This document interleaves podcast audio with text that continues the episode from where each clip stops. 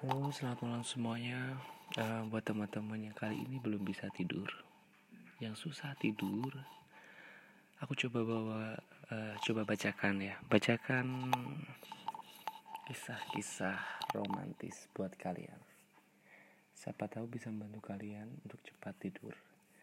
Dan uh, cerita pertama yang pengen aku baca ini satu cerpen yang berjudul cerita cinta romantis. Aku bacakan buat kalian. Elisa begitu aku manggilnya. Gadis manis elok dan rupawan.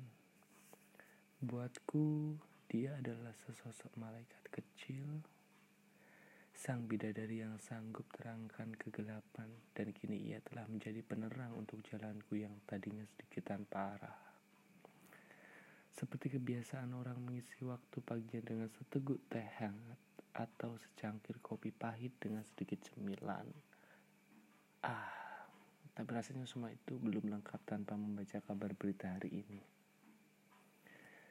Masih saja kutunggui langganan tukang koran yang selalu rajin menghantarkannya ke rumahku. Akhirnya tak berselang lama, datang juga yang kutunggu-tunggu. Belum sampai depan teras sudah kusambut dengan sedikit kata berbau emosi. Oke. Okay. um,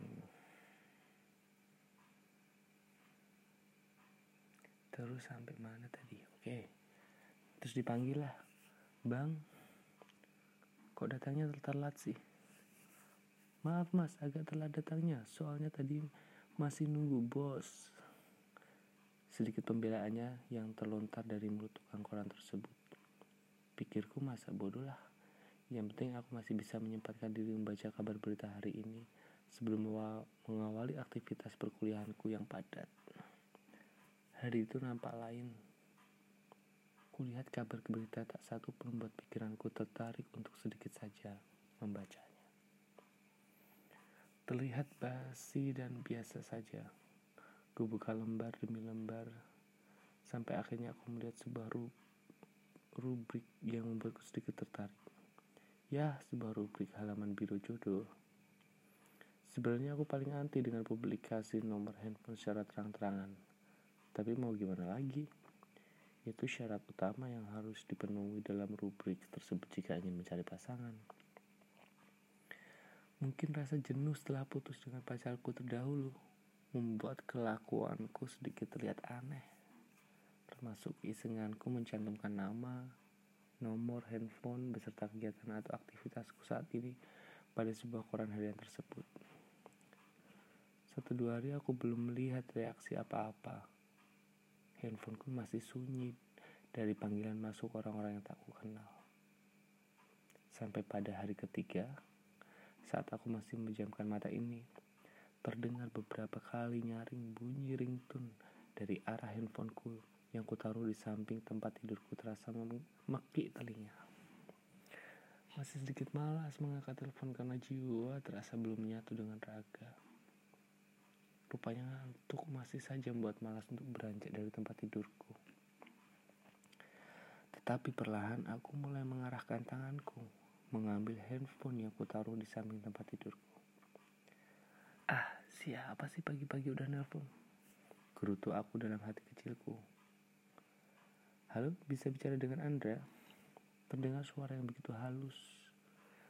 Bayangan yang terlintas di benakku adalah sosok cewek cantik, nan lembut. Sedikit aku tercengang dan mengira itu adalah telepon nyasar alias salah sambung. Tapi tak lama kemudian aku menjawab dengan nada lirih. Ini siapa ya? Tanpa menunggu lama, gadis itu merespon pertanyaanku. Nama aku Elisa. Kamu Andra ya? Boleh kenal nggak? Aku dapat nomor kamu dari koran. Waktu aku iseng baca-baca berita barusan, aku tes eh ternyata nyambung juga. Dari situ barulah aku tersadar Mataku langsung terbelakang dan tanpa rasa ngantuk lagi kula ada di percakapannya. Pikirku toh niat baiknya untuk sekedar berkenalan saja masa harus kutolak. Setelah lama ngobrol ngalur ngidul, saling memperkenalkan diri, aku merasa sedikit dekat dengannya. Mungkin karena pembawaan gadis itu yang begitu ceria, bersahabat dan nyambung. Setelah dua sampai tiga kali aku berhubungan melalui telepon. Kami pun memutuskan untuk ketemuan di suatu tempat. Memang waktu itu aku tidak berani ketemu dengan dia sendirian.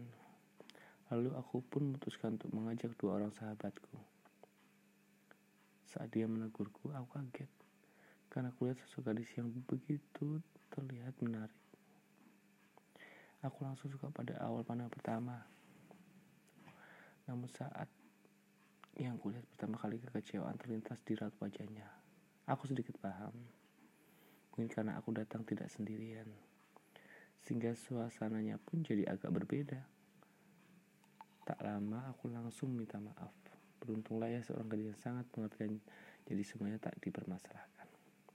Oh iya, sorry ya teman-teman ini suara aku agak udah agak ngantuk uh, jadi agak-agak ini ya serak aku lanjutin ya. Oke. Waktu terasa berjalan begitu cepat. Tanpa terasa hari sudah menjelang sore. Akhirnya aku sudah akhir pertemuan ini. Toh besok atau lusa masih ada waktu untuk berjumpa kembali. Sampainya di rumah, aku tak lupa menghubunginya dan menanyakan apakah dia sampai di rumah dengan selamat. Sedikit lega, karena ternyata ia sudah sampai di rumah sebelum aku sampai duluan. Setelah itu aku sempat menjadi pendengar yang baik lewat telepon genggamku ketika dia melakukan pembicaraan yang agak serius. Rupanya dia ingin berterus terang jika ia ternyata menyimpan perasaan yang begitu spesial kepadaku. Setelah mendengar langsung dari bibir tipisnya, bahwa ia ternyata menyukaiku. Ekspresi senang tanpa bersambut. Ekspresi senang tanpa sadar menyelimutiku.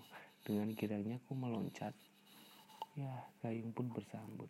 Tetapi tak lama kemudian aku kaget bukan main. Ternyata di akhirnya mengucapkan oh, dia meng, meng, mengucap pengut ya di akhir pengucapannya ia mengungkapkan kejujurannya bahwa ia sudah mempunyai belahan jiwa yang lain. Oh no. Semenjak itu aku jadi tak berharap banyak kepadanya. Sampai suatu ketika ia mengajakku untuk bertemu. Rupanya pertemuan itu dilandasi dengan sebuah akar permasalahan yang sedang terjadi antara dirinya dan pacarnya. Aneh, dia mengajakku bertemu di tempat yang tidak biasa. Malam itu di suatu klub atau diskotik. Aku bersama kedua sahabatku pergi ke sana. Rupanya dia sedang ada masalah yang berat sehingga memutuskan untuk melakukan pertemuan denganku di sebuah klub malam. Kamu aneh. Kenapa kita mesti ketemu di tempat seperti ini sih? Aku lagi stres nih, cowok aku brengsek. Itulah sedikit kata yang terucap dari mulutnya. Tetapi aku tidak mau bertanya lebih karena pikirku, aku tak mau mencampuri urusannya. Aku mengira kalau dia adalah perempuan glamor dan suka dengan minuman penghangat. Tak lama kemudian, aku memanggil waiters untuk memesan sedikit minuman penghangat. Tetapi ia menolak. Aku tidak biasa minum alkohol, aku minta orange juice aja. Katanya begitu. Baiklah, akan segera aku pesankan untukmu. Tak lama kemudian aku pun memesan satu orange juice dan dua botol bir. Setelah itu aku bersama dia dan kedua temanku ikut larut dalam suasana klub yang semakin malam semakin panas. Tak lama berselang ia kemudian menggandeng kedua lenganku dan mengajakku ke tengah untuk joget. Sampai aku betul-betul nervous saat ia spontan memelukku. Seraya berbisik. Aku adalah aku. Aku tak bisa menjadi seperti dirimu. Aku bukan bagian dari dirimu. Tetapi hari ini izinkan aku menghuni relung hatimu yang kosong. Diandra, hari kemarin adalah masa laluku. Jika hari ini aku dekat denganmu, itu merupakan hal yang indah buatku. Dan jika aku bisa mencintaimu kelak dengan sepotong hati ini yang dalam keadaan terluka, maafkan aku karena tak sempat engkau memiliki kepingan hati ini dalam keadaan sempurna. Namun jika engkau mau menerimanya, adalah sebuah anugerah yang besar. Dalam keadaan tersayat, kutitipkan sekeping hati kepadamu, dengan harapan engkau bisa mengobati luka lamaku. Aku percaya kepadamu karena aku percaya dengan naluriku. Hari kemarin aku mulai mengagumimu dan hari ini aku belajar mencintaimu. Harapanku hanya satu. Janganlah engkau seperti masa laluku yang penuh dengan kedustaan. Kemudian ku tatap wajahnya. Aku melihat goresan luka yang begitu mendalam tersirat dari wajahnya. Tetesan air mata itu sudah cukup membuatku yakin bahwa teramat sangat kecewa dengan masa lalunya dengan kasih hatinya itu. Kurangku pundaknya. Perlahan ku usap air matanya. Saat itu aku tak peduli dengan suara musik DJ yang memecah telinga aku. Aku tak memperhatikan sekelilingku. Bahkan aku menganggap yang ada hanyalah aku, aku dengannya tanpa seorang pun di sekelilingku. Elisa, kemarin adalah sebuah kenangan. Engkau harus bangun dengan semangatmu hari ini dan hidup untuk hari esok. Kita tidak akan pernah tahu akan arti dari sebuah perjuangan tanpa adanya kegagalan. Kita tak akan pernah mengerti makna hidup ini tanpa kegagalan dan tak akan menjadi lebih bijak tanpa menemukan kegagalan. Hari ini engkau titipkan hatimu di relung jiwaku dalam keadaan luka parah. Aku tak tahu apakah aku mampu untuk mengobati luka-lukamu itu. Tetapi aku akan berusaha semampuku, aku bisa.